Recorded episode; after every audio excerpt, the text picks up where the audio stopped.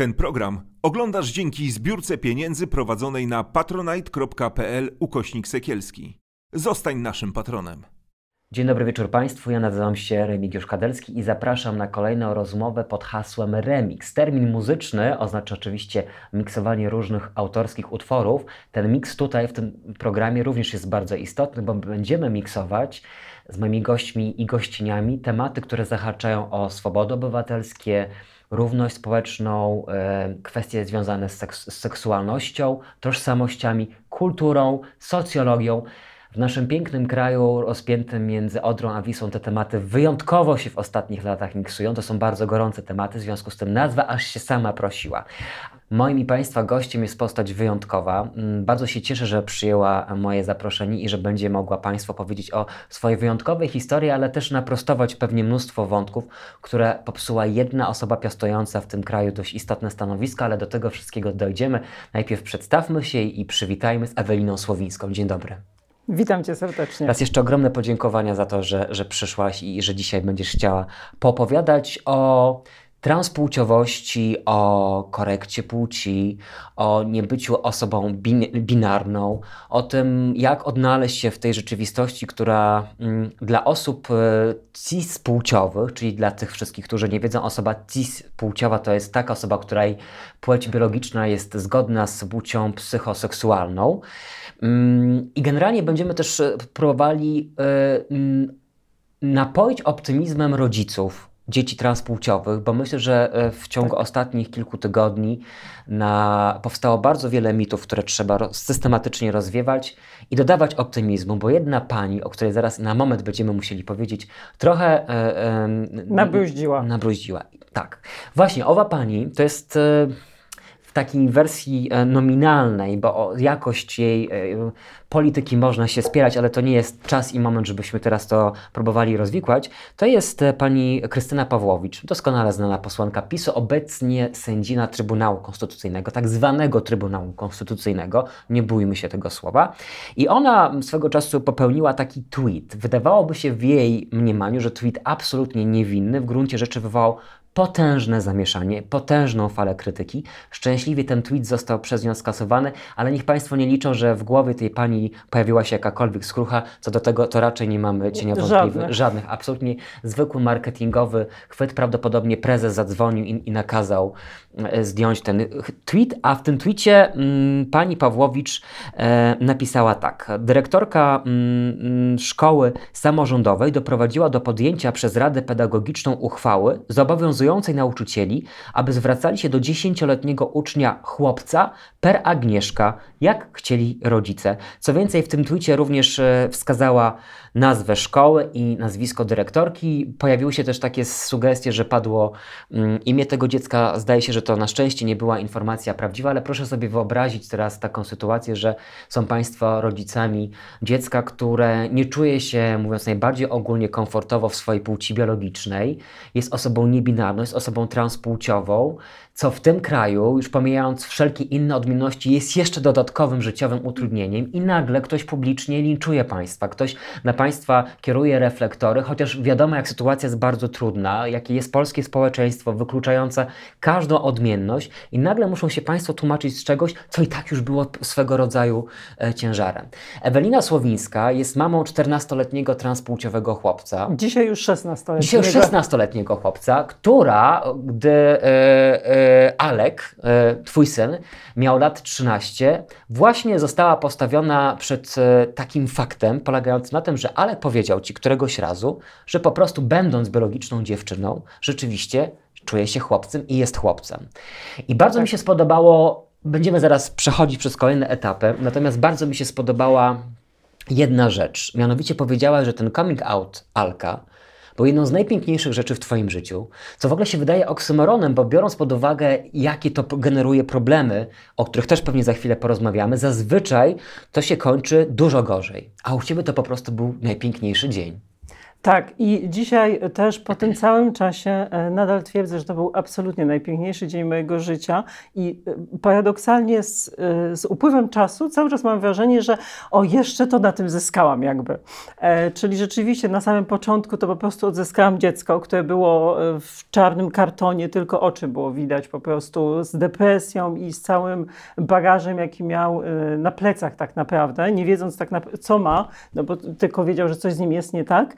I nagle jak wyszło i powiedział, że jestem chłopcem, to po prostu skrzydła, e, no on wyszedł z tego kartonu, tak? Więc e, tak, to był najpiękniejszy dzień mojego życia, do dzisiaj. Jak to w ogóle wyglądało? E, Czy ty przeczuwałaś ten moment, czy coś się zanosiło w ogóle na tego typu wyznanie? Absolutnie nic. Czyli e, ja jestem e, no, otwarta, tolerancyjna. W pracy mieliśmy e, jakiś czas wcześniej em, coming out day, e, gdzie brałam udział. Wydawało mi się, że generalnie wszystko wiem. I nagle mój syn w sobotę rano odprowadził mnie do metra i mówi do mnie, że chce ze mną porozmawiać, co było absolutnie dla mnie już szokujące, ponieważ on był w takiej depresji, że on w ogóle ze mną nie rozmawiał i w ogóle nie mogliśmy ze sobą dojść do ładu. Właściwie większość czasu mieszkał u ojca, niedaleko mnie, bo nie mogliśmy na siebie patrzeć. I nagle chce przyjść do mnie i jeszcze mnie do metra odprowadzić. Odprowadził mnie do tego metra, mówi, jestem chłopcem. Powiedziałam, aha, okej, i poszłam sobie, gdzieś tam jechałam. I wieczorem wróciłam i, i usłyszałam to. Dotarło ja w to do ogóle ciebie. przez cały dzień w ogóle o tym nawet przez 5 sekund nie myślałam. Ja tego w ogóle nie usłyszałam. Zadzwoniłam do niego, no bo on wrócił do ojca. Zadzwoniłam do niego i y, właściwie pierwsze to chyba, chyba go przeprosiłam, że ja w ogóle nie usłyszałam, co on do mnie powiedział. E, rzeczywiście on był tym rozczarowany moim w ogóle, moją reakcją, bo, no bo widział, że w ogóle pff, matka olała. E, I następnego dnia w niedzielę przyszedł do mnie, czy tam do mnie, do nas, bo on tak na dwa domy trochę mieszkał. E, No i właściwie siadł i zaczął mi opowiadać. I chyba z 7 godzin mi opowiadał, więc e, moja wiedza w sobotę, e, kiedy wydawało mi się, że coś wiem, że wiem dużo o transpłciowości, w niedzielę się okazało, że kompletnie nie mam pojęcia, znam tylko nazwę, no ale już wieczorem byłam mądrzejsza trochę, chyba. Czy coś teraz z perspektywy czasu mogło wskazywać wcześniej, że prędzej czy później e, dowie się, że masz syna, a nie córkę? Mm, Nie, znaczy tak jakby doszukując się, to owszem, mogę na przykład, że on nigdy mm, nie miał tak zwanych dziewczyńskich zainteresowań, zajęć, ale on ma też zespół Aspergera, on ogólnie do, inaczej do świata podchodzi. E, Ja też jak, jako dziecko byłam wychowywana przez, do siódmego roku życia tylko przez tatę. E, Więc jakby ja sama byłam wychowywana jak chłopak, e, bo mój tata nie miał jakby głowy do zajmowania się córką jako dziewczynką, tylko jako dzieckiem. I ja chyba tak samo wychowywałam mojego syna.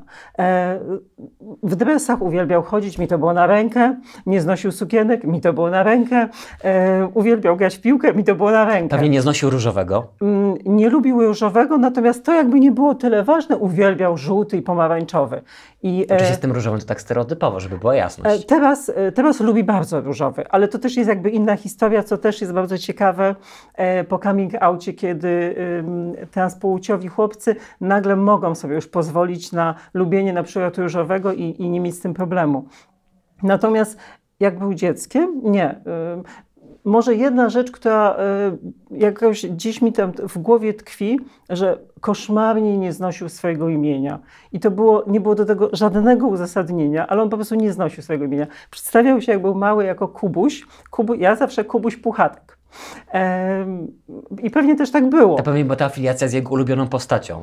Tak. Mogło tak być. Mogło tak być, natomiast e, nigdy nie używał deadname'u, znaczy nie, nie używał, nie lubił deadname'u. Co to jest dead name? Deadname to jest imię nadane dziecku przy urodzeniu, z którym dziecko transpłciowe, y, binarne zwłaszcza, nie chce mieć nic wspólnego i unika jak ognia. Będziemy Państwu te wszystkie terminy tłumaczyć, bo mamy tę świadomość, że mogą Państwo by dopiero być na początku tej drogi, która Ewelina ma już za sobą, więc e, potraktujcie to też jako taką ściągę, taki bryk do kolejnych etapów, które Państwo będą pewnie za chwilę przechodzić, albo już są właśnie na starcie tych etapów.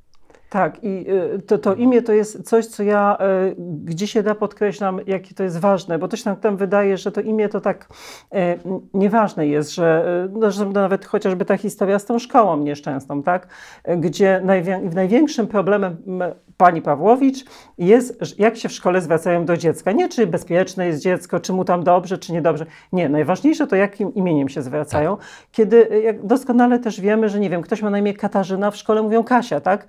Nie trzymają się literalnie imienia, które jest e, w, w dokumentach na przykład.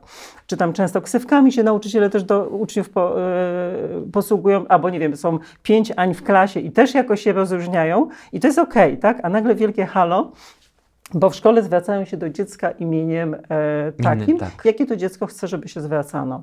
Bo pewnie za tym stoi ta nieszczęsna ideologia LGBT. E, no chyba, chyba... Bo tak, wiesz, jeszcze nawiązując przez moment do tego tweetu pani Pawłowi, zastanawiam się, jaka mogła być w ogóle motywacja czegoś takiego poza jakąś skrajną nienawiścią i, i, i niebycia człowiekiem. Po prostu nie, nie... Znaczy ja myślę, że to bardziej nawet totalna ignorancja, brak edukacji, niewiedza, bo myślę, że gdyby miała chociaż odrobinę pojęcia e, o transpłciowości, to by w życiu się nie odważyła na coś takiego. Ale to musi po prostu być ktoś, kto totalnie nie ma pojęcia.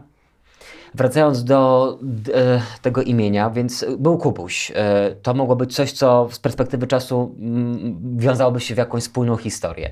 Ale poza tym, poza tym nielubieniem tych kolorów i, i e, stereotypowo męskimi zabawami, rozumiem, że nic takiego nie wskazywało. Nic nie było takiego. E, ja też, e, ja miałam tak trochę, miałam full szczęścia jakby, tak? Po pierwsze, e, gdzieś w otoczeniu moim wszyscy pozwalali mu na bycie bardziej chłopakiem niż nie. E, I mimo jakichś tam nacisków rodziny, jakieś imprezy rodzinne, że sukienki, on nie, on nie chce. Dla mnie to było ok, mi też było wygodniej, żeby w tych dresach chodził, czy tam takich zwykłych rzeczach, a nie się stroił. Więc e, jakby to jego zachowanie było mi na rękę. Ale też na przykład, co dzisiaj myślę pomogło mu, e, że on w podstawówce był w klasie sportowej szejmierczej i to jest też takie charakterystyczne, jemu dobrze było ukryć się w tym stroju szejmierza, E, I, I myślę, że to gdzieś też to chowanie się, ten sport mu odpowiadał po prostu. Mimo, że nieświadomie go wybrał i on, i ja dla niego. I powiedz mi, co się wydarzyło dalej po, tych, po tej siedmiogodzinnej rozmowie? Bo scenariusze potencjalnych reakcji mogą być różne. Ta najbardziej potencjalna to jest szok, niedowierzanie e, rodziców, pewnie złość, bo gdzieś się kończy mm, taka pewna wizja, którą rodzice sobie misternie ukuli już od momentu, kiedy to dziecko przyszło na świat, począwszy od wyboru szkoły, poprzez zawód nieszczęsnych wnuków i wnuczki, prawda? Tak. E, to może się skończyć tragicznie, wypędzeniem z domu, e, bo są przecież i takie historie, w, w, w, taką formą kompletnego odcięcia się od, od, od, od takiego dziecka. E, albo taką niesamowicie, wręcz czasami jakby nie z tego świata e, historię jak twoja. Bo rzadko, powiem szczerze, e, spotykać można rodziców, którzy ośmieliliby się powiedzieć, że to jest najpiękniejszy dzień w ich życiu. Mm, no więc co się po tych siedmiu godzinach stało, po tej waszej rozmowie, kiedy twoja wiedza na temat transpłciowości wzrosła? Co, jakie były twoje kolejne kroki? Znaczy, ja jestem taka, e, jakby od razu do działania przechodzę, e, co ma swoje plusy i minusy, ale moja pierwsza, e, pierwsza myśl była to, co my teraz musimy zrobić, żeby codzienność jakoś zapanować. Więc pierwsza myśl, no oczywiście szkoła, bo mój syn był wtedy w trzeciej klasie gimnazjum i właściwie to do końca e, tego gimnazjum zostało mu raptem tam, nie wiem, pół roku niecałe. Więc moje pierwsze pytanie było, e, słuchaj, jakim imieniem mam się do ciebie zwracać? To było pierwsze. E, Alek. Teraz on akurat funkcjonuje pod imieniem Sasza już, ponieważ tak w Urzędzie Stanu Cywilnego udało nam się zmienić.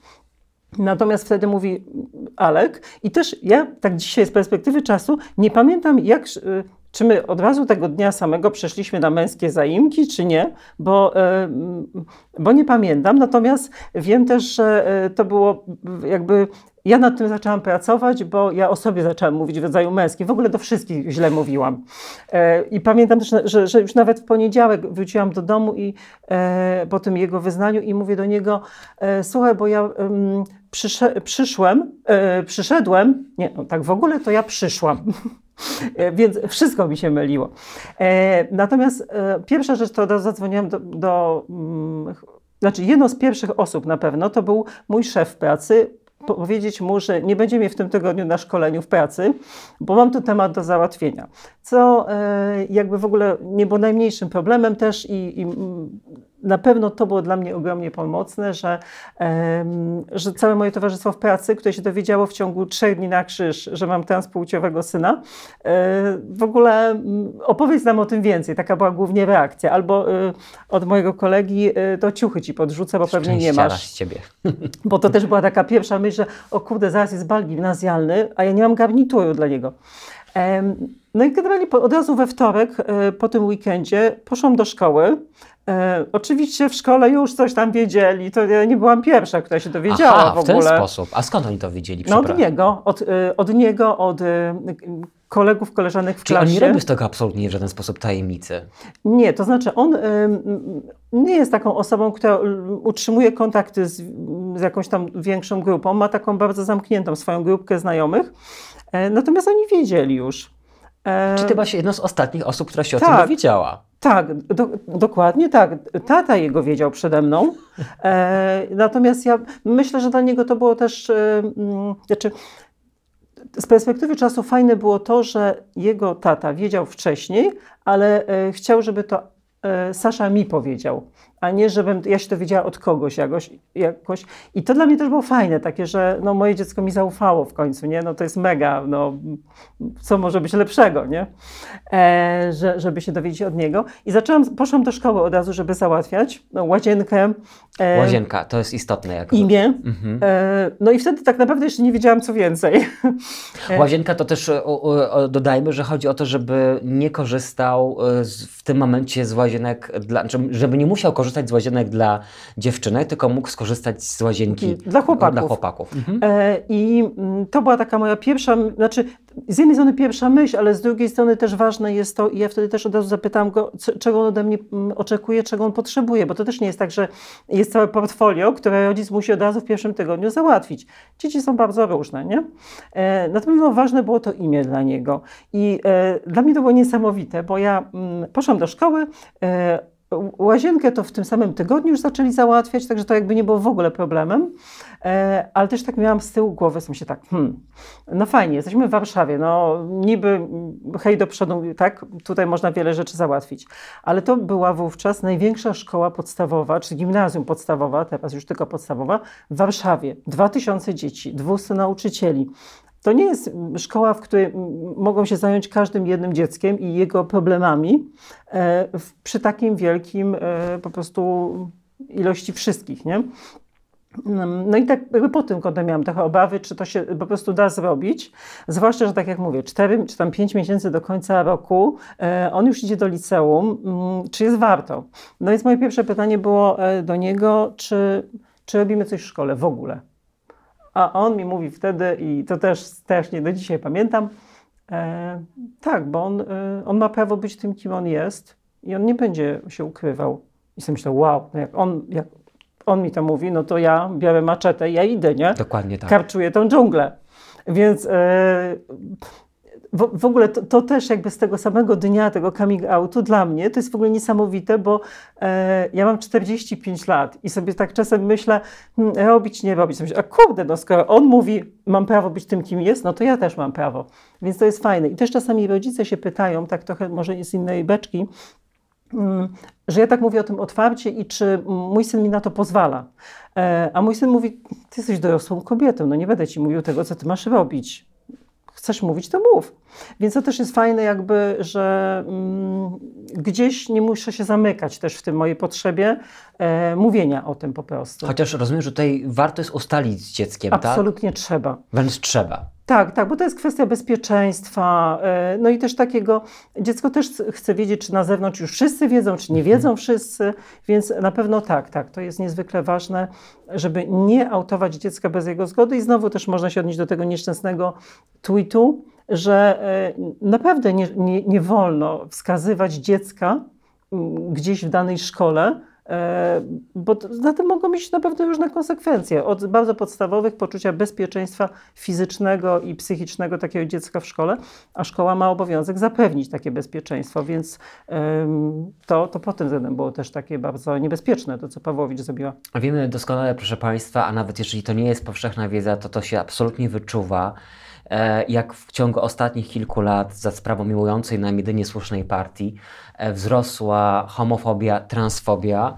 Tak. I w momencie, kiedy publikuje się tak nieodpowiedzialny tekst, najeżony w gruncie rzeczy e, jakimś takim brakiem elementarnej wiedzy, ale też i ogromną porcją nienawiści, jednak taką chęcią stygmatyzowania, naprawdę nie trudno jest o, o, o, o tragedię. A, Absolutnie tak. A Polacy i Polki dzisiaj są gotowi do tego, żeby po prostu wziąć maczugę i nawalać tego innego, bo przecież ten inny to jest ten zły, prawda? To jest ten odmieniec, ten, ta, ta nieszczęsna nieszczęsna ideologia LGBT, bo w, obok osób homoseksualnych, biseksualnych, transseksualnych e, e, mieszczą się wszystkie osoby z tego kolorowego, kolorowego wachlarza, od e, właśnie osób transpłciowych po różnego rodzaju formy niebinarne. Więc proszę sobie wyobrazić, co się musiało zadziać w głowie tych rodziców i nauczycieli i nauczycielek w szkole, tak. kiedy nagle zostaje opublikowany taki tweet. No po prostu.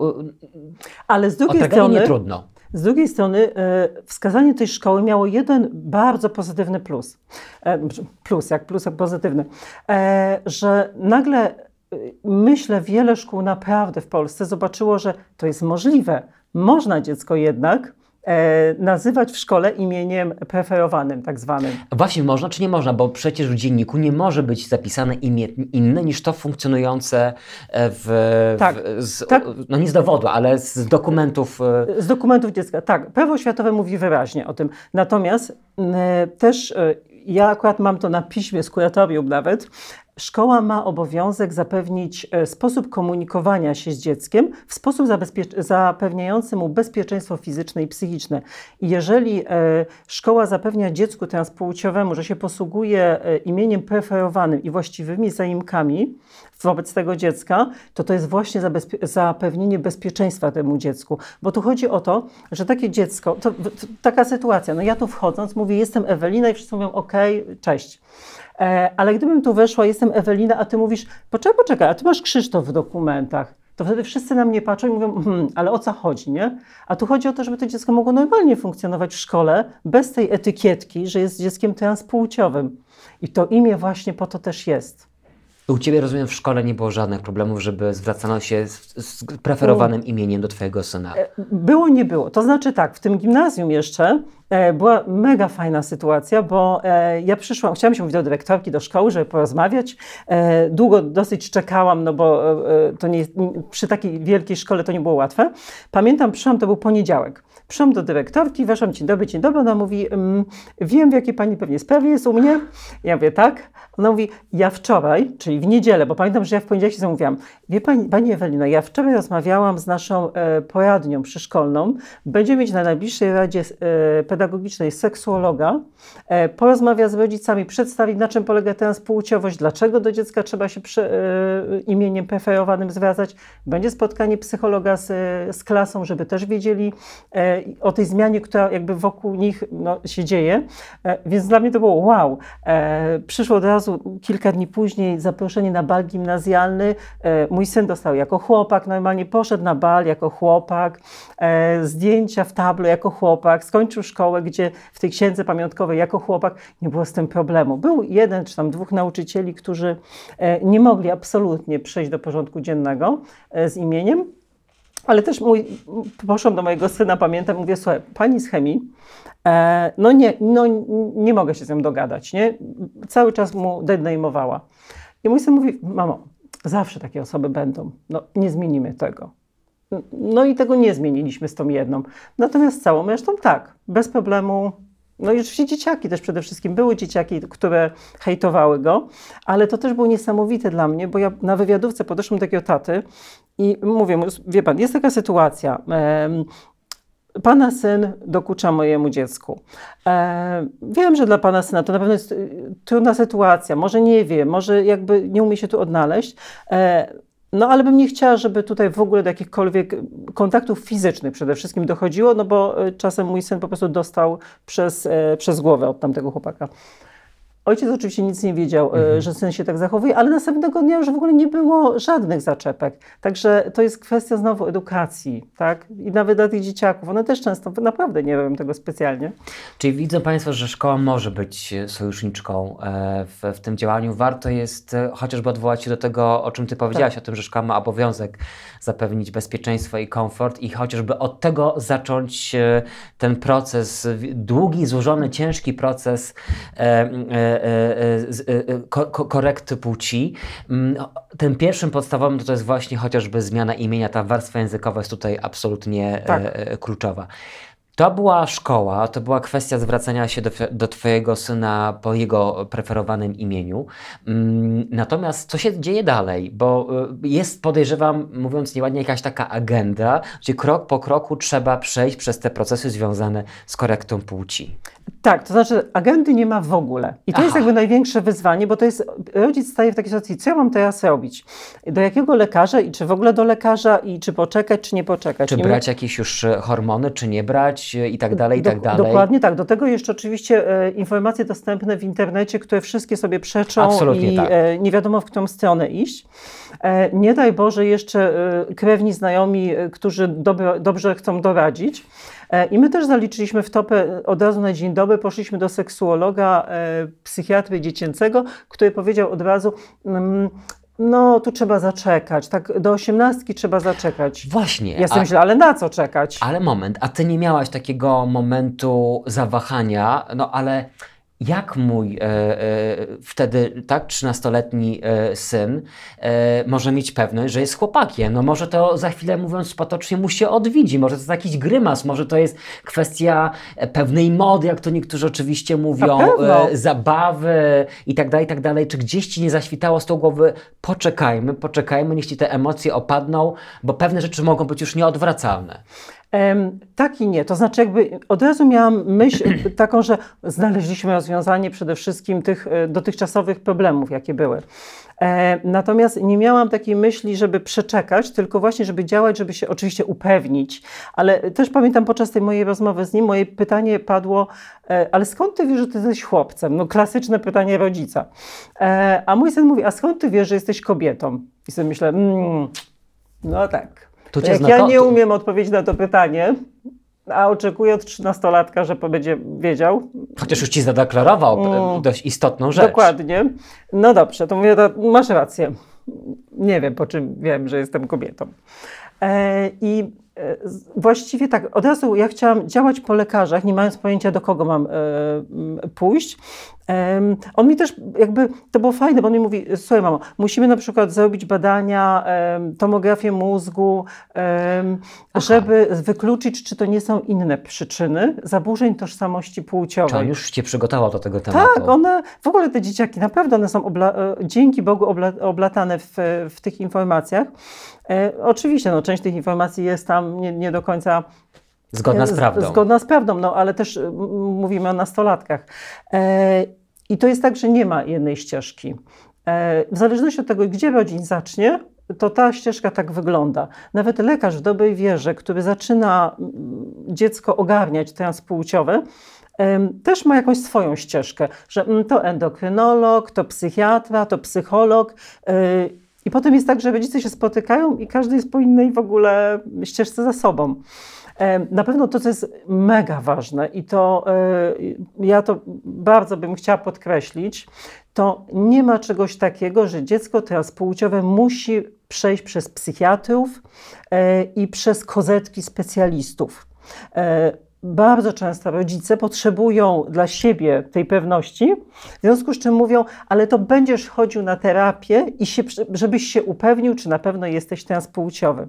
I to jest taka sytuacja paradoksalna, że dziecko, któremu cały świat wokół mówi, nie, nie, musisz się upewnić, to nie tak, to nie tak, no w pewnym momencie y, może uwierzyć w to, że jemu się w- naprawdę może wydaje.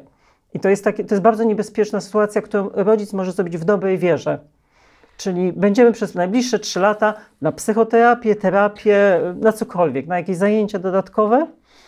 I jak już będziesz pewien, to wtedy możemy pójść po hormony na przykład. Ale ty zaczęłaś od, od seksuologa. Tak, ja zaczęłam od seksuologa, ten akurat był beznadziejny, bo... e, Kazał ci poczekać. Kazał poczekać, ale na co poczekać? Że mi się dziecko co, utopi czy Tak. potnie? No bo ja w zasadzie nie wiem, jaki jest W wybór. którym moment jest dobry. Dokładnie. I też to jakby przekonanie e, specjalistów, że w wieku 18 lat człowiek dostaje objawienia po prostu na temat wszystkiego w swoim życiu, no to hello, tak? Więc od razu zmieniłam jakby seksuologa. E, I poszliśmy do seksuologa, który się zajmuje osobami transpłciowymi. To było też mega wyzwanie wtedy e, i do dzisiaj też to jest, bo w Polsce transpłciowe e, dzieci niepełnoletnie nie istnieją w ogóle. Jak Jakby to nie istnieją? ich, NFZ ich nie zauważa i w ogóle lekarze ich nie zauważają. Tak? To jest ta w głowie i prywatnych często lekarzy, a już państwowych na pewno niestety. Dziecko e, poniżej 18 roku życia, jedyną, e, co możemy zaproponować, to proszę poczekać do 18. Naprawdę? Tak. Nic nie można formalnie do 18 roku. Można. E, można się dostać na przykład do psychiatry dziecięcego, no to gdzieś on może zacząć tę diagnostykę, ale to jest bardzo ciężkie, żeby taki lekarz będzie nawet e, chcąc pomóc, no znowu nie ma tej e, ustalonej ścieżki diagnostycznej, no- no to do jakiego lekarza wy, wysłać, a jeszcze tak jak mój syn ma zespół Aspergera, no to jeszcze tym bardziej, e, jeszcze go przemaglować po następnych specjalistach. Dzięki Bogu ci od Aspergera napisali, że nie ma to nic wspólnego z Aspergerem. Tak, ma Aspergera, ale może być ten spłciowy. Więc to też było takie. Znaczy, jakby masa lekarzy jest od razu do oblatywania z dzieckiem. Natomiast e, nie ma takiej ścieżki, od kogo trzeba zacząć. Endokrynolog, seksuolog, e, psychiatra e, jest potrzebny, znaczy jest potrzebny do wystawienia tak naprawdę dokumentu, że mm, dziecko nie ma innych chorób psychicznych. I w ogóle to, co jest najważniejsze w całej diagnostyce, jak ona by nie wyglądała, cała diagnostyka prowadzi do tego, aby wykluczyć inne przyczyny e, poczucia e, tego bycia dzieckiem transpłciowym, czy osobą transpłciową. Czyli często rodzice myślą, pójdziemy tu, tu i do tego lekarza i on nam powie w końcu, czy moje dziecko jest transpłciowe. Żaden lekarz tego nie powie, że pani dziecko jest transpłciowe. On wykluczy wszystkie inne. To dziecko wie, czy ono jest transpłciowe, czy ono nie jest. Te wszystkie wizyty są potrzebne do tego, żeby móc wkroczyć na absurdalną drogę sądową, e, polegającą na to, że, e, że dziecko musi pozwać ciebie jako matkę Tak. o niewłaściwe e, oznaczenie płci. Tak.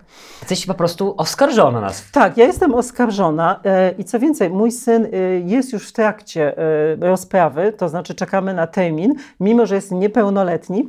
Udało się, i jest taka możliwość, że poprzez kuratora, to kurator w imieniu mojego syna oskarżył mnie i ojca mojego syna o właśnie niewłaściwe oznaczenie go przy urodzeniu. Więc Niesamowita sytuacja.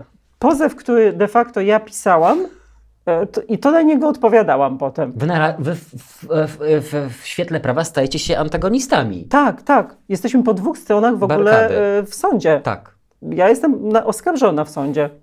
Więc to jest, e, to jest straszne, e, ale jakby ta sprawa sądowa to jeszcze jest, bo jeszcze wcześniej właśnie te hormony. A właśnie, jeszcze o tym opowiedzmy. To jest właśnie. mega ważne. to, bo to, y, pominąłem ten wątek, gdybyś mogła jeszcze o tej, o tej kwestii powiedzieć. Bo e, hormony są mega ważną taką kwestią i dla dzieci, i dla rodziców. Dla rodziców, bo się boją, że e, czy to można przed 18 rokiem życia, czy nie można e, t- wdrożyć hormonów.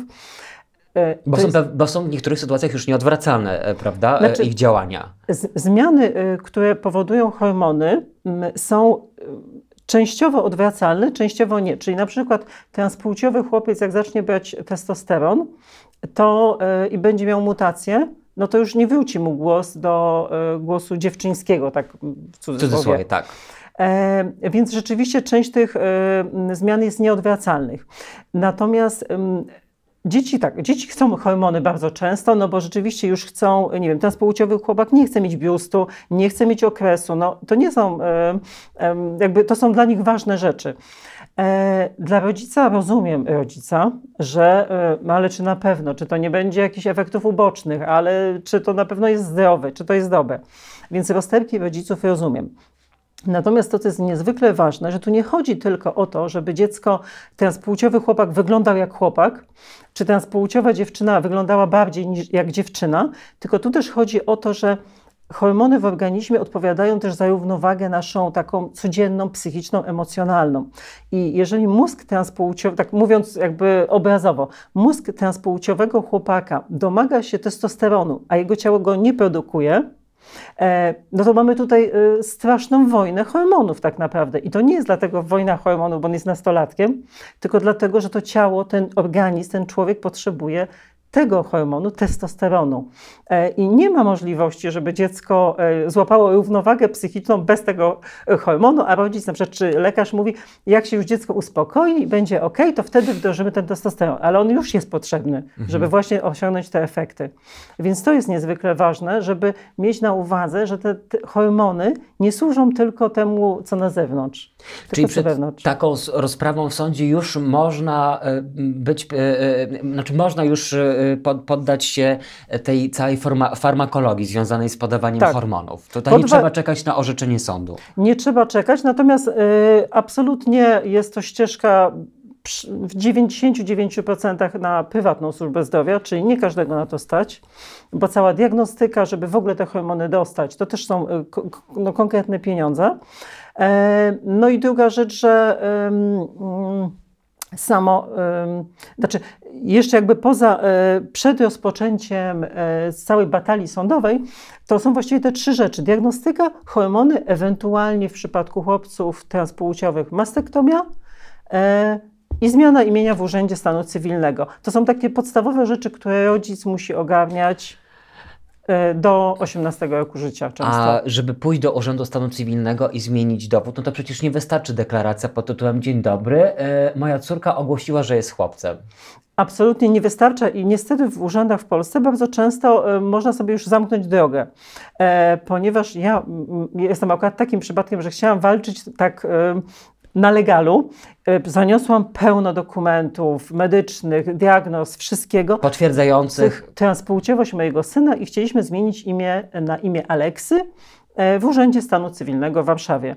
Ale dostaliśmy e, odpowiedź odmowną, że jest to subiektywne odczucie mojego syna, mimo takiej tony dokumentów, A, które czy, do sądu teraz czyje zaniosłam. to miało być odczucie, jeśli nie subiektywne? Prawda? Twoje? Więc, Ojca? Szkoły? E, i, to, było, to był jakiś absurd, bo e, dostaliśmy odpowiedź negatywną. E, Biuro Rzecznika Praw Obywatelskich wsparło nas, nas w tej batalii. E, do wojewody, od, odwołania. Po siedmiu miesiącach nie udało nam się tego załatwić i za, poszliśmy załatwić na imię e, Sasza, e, ponieważ dziecko używa tego imienia i nie, e, jakby powodem nie była transpłciowość, tylko po prostu, że używa tego imienia ale jest to możliwe w ogóle i to jest coś, co jest mega ważne dla rodziców, bo rodzice często o tym nie wiedzą, żeby dziecku ułatwić życie w szkole, żeby zmienić mu imię w Urzędzie Stanu Cywilnego na imię uniseksowe, tak zwane. W, w, w, I oczywiście za taką zmianą imienia, jeżeli powiedzmy udałoby się przejść tę procedurę w Urzędzie Stanu Cywilnego, oczywiście idzie wymiana dowodu na przykład osobistego, jeżeli to już tak jest w, posiadaniu dziecka, dziecka tak, prawda? Tak. Jest ta ca, cała z tym związana procedura, a jeśli no niestety dochodzi pewnie do takich sytuacji, że e, jadąc środkami komunikacji miejskiej jest kontrola biletu, mamy osobę wyglądającą jak chłopak, a w, do, w dowodzie czy w legitymacji szkolnej jest napisane i zdjęcie dziewczynki. Dokładnie tak. I to jest mega e, słaba sytuacja. Mój syn w ogóle nie miał karty miejskiej nigdy, e, po prostu nie dostał jej, e, bo ja jakby wyszłam z założenia, że ja go w życiu nie narażę na coś takiego, żeby jakiś e, kontroler mu powiedział, że ukradł komuś legitymację na przykład, bo on po prostu kompletnie nie wyglądał jak, e, jak dane osoby na zdjęciu. Tak. E, więc absolutnie to tak samo jak kupowanie biletów imiennych na pociąg, e, czy nie wiem, dzieci transpłciowe nie będą się zgłaszać na żadne e, konkursy czy tego typu rzeczy, gdzie potem mają wyjść na podium e, i odebrać nagrodę, bo one się nie będą skazywać na takie po prostu no, wytykanie palcami de facto. Nie? Więc e, nie, nie, dawanie dzieciom możliwości korzystania z imienia w szkole powoduje właśnie na przykład to, że te dzieci są mega często utalentowane, ale to w ogóle to dzieciaki są utalentowane, tak? To nie tak, że dzieci transpłciowe są bardziej. Ale one mają full fajnych talentów, mogłyby się ze światem tym podzielić, w życiu z tego nie skorzystają, bo nie będą pod nadnajmem występować. W historii związanej z farmakologią, z przyjmowaniem hormonów, jeszcze istnieje takie pojęcie jak blokery. Tak. O co w tym wszystkim chodzi? Blokery to jest, to jest coś, co myślę, że jeszcze trochę i w Polsce zaczniemy o tym słyszeć. To znaczy tak, e, na świecie wszelakim dziecko, które ma lat e, powiedzmy tam 10 i gdzieś mu coś w głowie zaczyna świtać, że hmm, chyba coś z tą płcią jest nie do końca, ma prawo zadawać sobie takie pytania i wtedy na przykład może dostać blokery, żeby mieć tak zwany czas na zastanowienie się. W Polsce dziecko, które y, ma takie, y, nie ma tej pewności, czy tu chodzi o płeć, czy coś, no w życiu nie może taką niepewnością się podzielić z kimkolwiek, bo zaraz pójdzie na psychoterapię i go ustawią tak, jak ma być, a nie, e, żeby nie wiedziało, kim jest. No hello, nie? Więc u nas te blokery to e, ani nikt ich nie chce dawać w praktyce, a dzieci też nie chcą o nie prosić. No bo właśnie, dziecko tak naprawdę autuje się w momencie, kiedy już absolutnie wie, najczęściej, bo oczywiście może być inna sytuacja, e, kiedy już wie i też mm, jest w takiej sytuacji, że już musi się wyautować, tak? Że już psychicznie nie jest w stanie tego znieść, życia e, w takie w takim no, rozdwojeniu. A czym są te blokery? I blokery generalnie służą e, Podaje się je, ja nie jestem lekarzem, ale według mojej wiedzy do y, drugiego stopnia dojrzewania u dzieci, czyli jeszcze zanim zaczną się jakieś takie zmiany zewnętrzne widoczne u dzieci. I one hamują zmiany, na przykład nie wiem, transpłciowemu chłopcu nie będzie rósł biust, ale jeśli już trochę urósł, no to już urósł. Więc one hamują takie zmiany widoczne. E, natomiast też no, często już jest jakby za późno, y, żeby w ogóle z tymi, z tymi blokerami wyjeżdżać, bo już trzeba by było podawać jednak hormony. Zwłaszcza na przykład blokery się podaje w Polsce, z tym się często spotykamy my rodzice, e, transpłciowym dziewczynkom, ponieważ mm, testosteron naturalnie jest no, silnym hormonem, więc transpłciowe dziewczynki e, wraz z, z, hormonami żeńskimi dostają właśnie często blokery, żeby zatamować ten, e, to działanie tego testosteronu. E, czyli to jest taka sytuacja, kiedy jeszcze dziecko nie do końca rozpoznało u siebie transpłciowość, a ciało już może wyprzedzać i biologia, e, i hormony tak. tę decyzję. Chodzi o to, żeby zatrzymać ten proces. Tak, dać tą chwilę na wszystkim tak naprawdę, bo i dziecku, i rodzicom, e, być może lekarzowi, na, na rozeznanie się, tak? E, mamy kwestię związaną z ustaleniem e, preferowanego imienia, kwestię różnych wizyt u różnych specjalistów i specjalistek. No a w którym momencie e, i na jakim etapie dochodzi decyzja o już zaangażowaniu chirurgii i już korekty takiej dosłownej operacji. operacji tak. To zależy. To znaczy tak, w Polsce jest tak, że nie można osobie przed 18 roku życia, e, przed 18 rokiem życia nie można odebrać możliwości e, rozrodczych, czy jakoś tak się to fachowo nazywa. Czyli de facto w przypadku transpłciowych chłopców operacją, którą do 18 roku życia się wykonuje, jeśli już, to jest mastektomia. Czyli usunięcie piersi. Tak. I tę operację można wykonać e, prywatnie ponieważ państwowo nie można wykonać takiej operacji, bo żeby ją wykonać, trzeba było mieć sądownie zmienione dokumenty. I tę operację chyba najmłodsze dzieci w Polsce dzisiaj, które już mogą e, taką operację mieć, to ja znam dziecko 13-letnie. Natomiast to zależy też od, e, na jakim etapie jest dziecko e, no, czysto fizycznego rozwoju. Tak jak ma e, ten spłciowy chłopak ma duży biust, no to to będzie e, większym być może dla niego problemem niż, e, nie wiem, 17-latek, który nie ma biustu po prostu. Więc nie, nie, nie ma takiego ciśnienia, żeby, e, żeby tej operacji się poddać. I ta operacja tak naprawdę jest mega ważna też. Z jednej strony to jest taki moment, dla mnie był najtrudniejszy w całej tranzycji mojego syna. Usunięcie piersi. Tak, bo to był taki moment, że ja wiedziałam, że po pierwsze, to ja biorę tę decyzję na siebie, e, no i ona jest nieodwracalna, tak? Wszystko inne do tej pory można było jeszcze odwrócić. E, I pamiętam, że był to dla mnie mega stres, kiedy ja musiałam się ze sobą zmierzyć że tak, jestem tego pewna. Oczywiście, że w życiu nie jestem pewna, no bo to nie ja jestem tą osobą teraz płciową, nie? Mm, ale widząc to, moje dziecko, to biorę to na klatę, nie? I wiem, że e, ja się spotkałam nawet z takimi e, pytaniami, nawet w mojej rodzinie, czy ja jestem pewna, że to i wiem, że to ja będę ponosić za to odpowiedzialność, jeśli to nie to. Ja wszystkim mówiłam, tak, ja dokładnie, ja 7 dni w tygodniu mam tę świadomość, że każda wtopa to, jestem, to, to jest moje. E, więc to była taka najtrudniejsza decyzja i rodzice często o tym mówią, że to jest ich naj, taka mega najtrudniejsza decyzja. Odprowadzić dziecko na stół operacyjny i matka się rzuca po prostu na łóżko wyryk, bo wie, że to jest ten moment, kiedy już no już nie ma odwrotu, tak? I to była też bardzo dobra decyzja. Pamiętam, że mój syn też e, powiedział, lekarz się go spytał, czy ty będziesz szczęśliwy? Mój syn mówi, ale nie wiem. E, więc to też było takie fajne, że to nie jest tak... E... Jak nad wstrzyknięciem palca. No. Dopiero po 18 roku życia można pójść krok dalej, tak? Tak. Czy już korekcja, korekta narządów płciowych.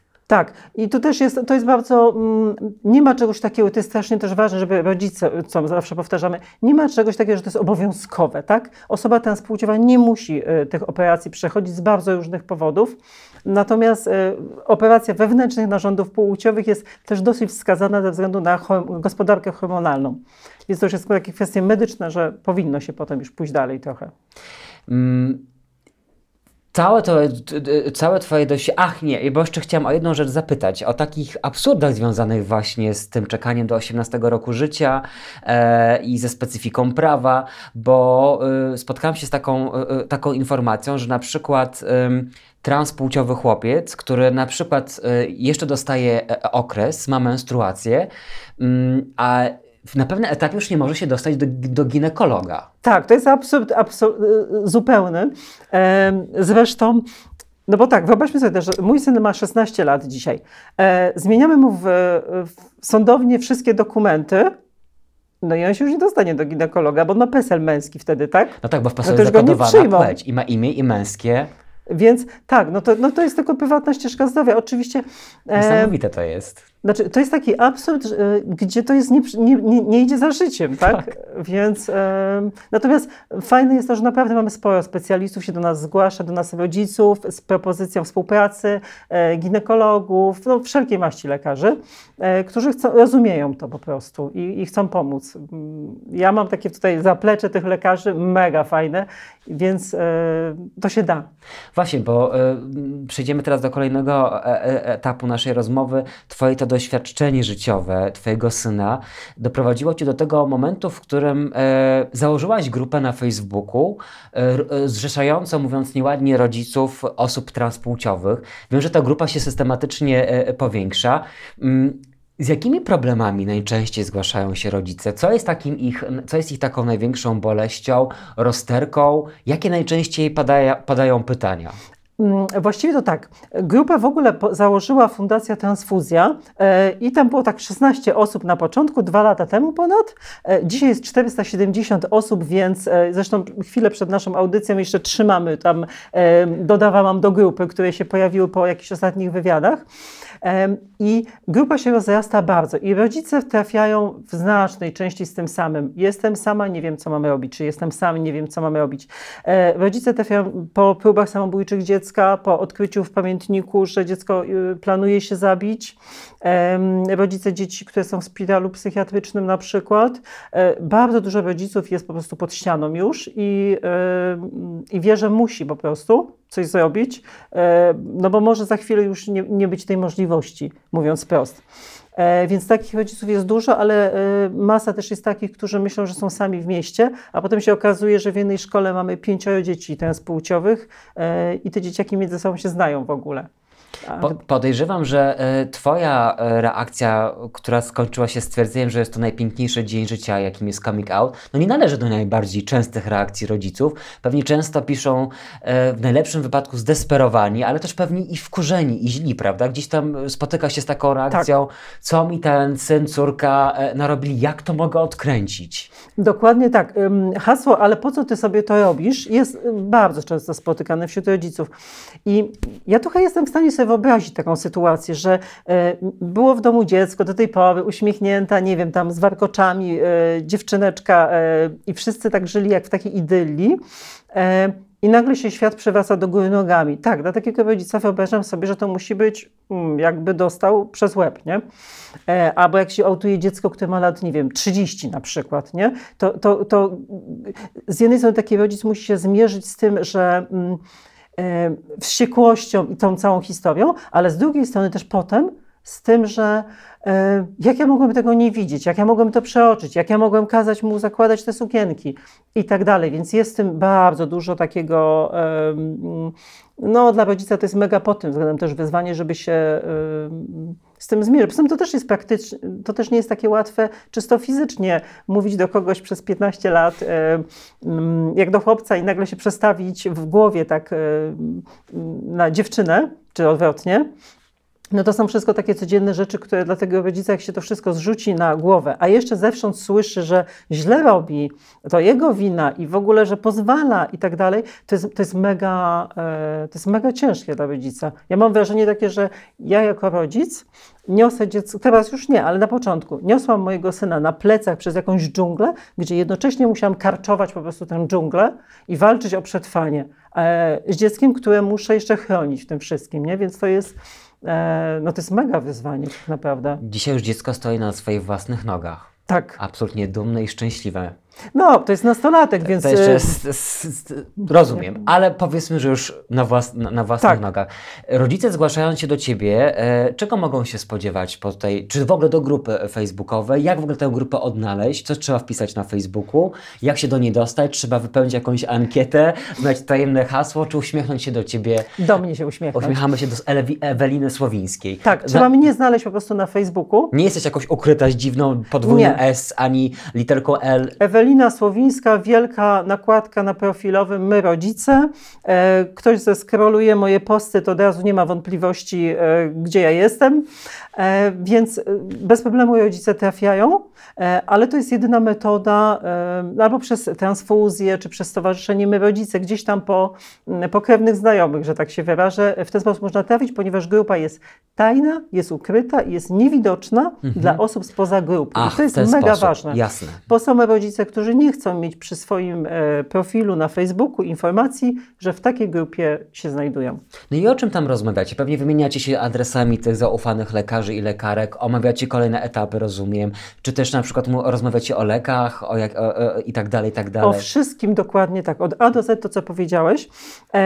To też jest tak, że na tej grupie nie ma w ogóle żadnych osób transpłciowych. To jest taka bezpieczna przestrzeń, gdzie rodzic też może nawrzucać na dziecko, powiedzieć, że to są też w większości te nasze dzieciaki to są nastolatki, więc mamy problemy bardzo klasyczne dla wszystkich. E, I o wszystkim, o jakie, jaki binder kupić, na przykład, bo transpłciowi chłopcy noszą często binder, który maskuje biust. Tak, to są takie bardzo obciskające. Taka koszulka. Taka koszulka, która ob, obcisk, Klatkę piersiową. uściska tak, żeby nie, nie Wypła- był, żeby żeby biust był, nie był dokładnie tak. Mhm. E, I rodzice pytają właśnie o to, gdzie i jaką odzież trzeba kupić, jak zmienić imię, e, co ze szkołą, em, czy blokery są bezpieczne, czy hormony są bezpieczne. I to jest taka fajna przestrzeń, gdzie rodzice między sobą się dzielą e, całą wiedzą, adresami, doświadczeniami. I są bardzo róż, różni rodzice. Tak? To też nie jest tak, że każdy, kto tam przychodzi, to jest w ogóle wow, jestem dzieck- rodzicem dziecka transpłciowego, ale super. To był nie. najpiękniejszy dzień w życiu. Dokładnie.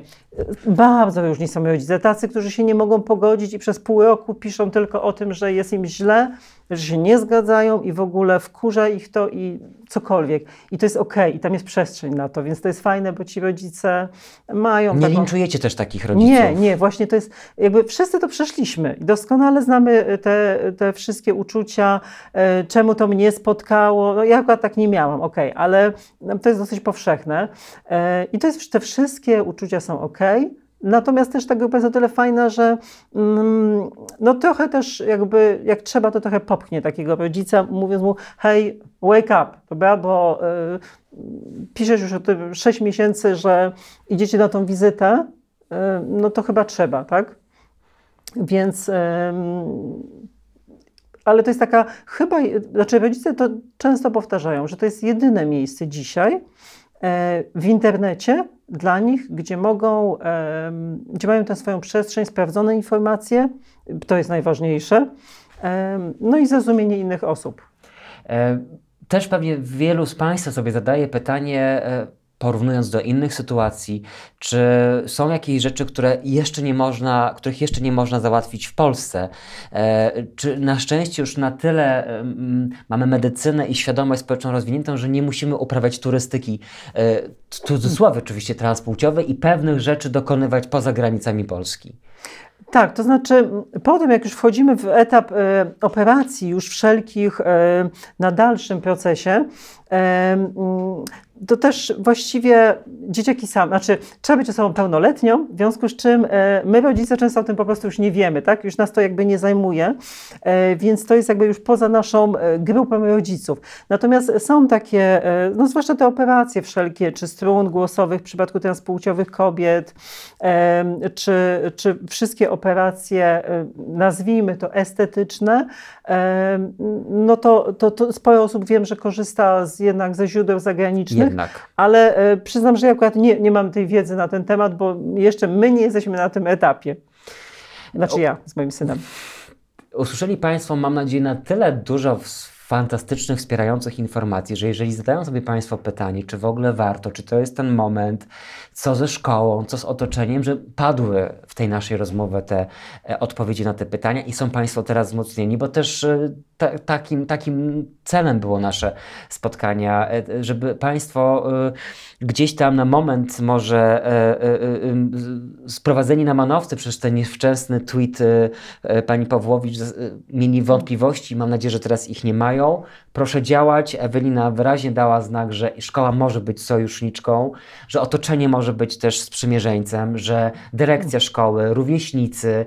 E, naprawdę warto jest podjąć to działanie. Tak, i ja tu powiem jeszcze dwie rzeczy. Po pierwsze, dziecko się autuje, czy osoba transpłciowa się autuje w najlepszym dla niej momencie. To nie ma tak, że za wcześnie, za późno, poczekać, nie poczekać. Jeśli się autuje 13-latek, to znaczy, że wtedy trzeba działać, a nie czekać do 30. E, a druga rzecz jeszcze, e, mm, mega ważne jest wsparcie rodziców. Tak, szkoła naprawdę dużo więcej może niż rodzicowi się wydaje.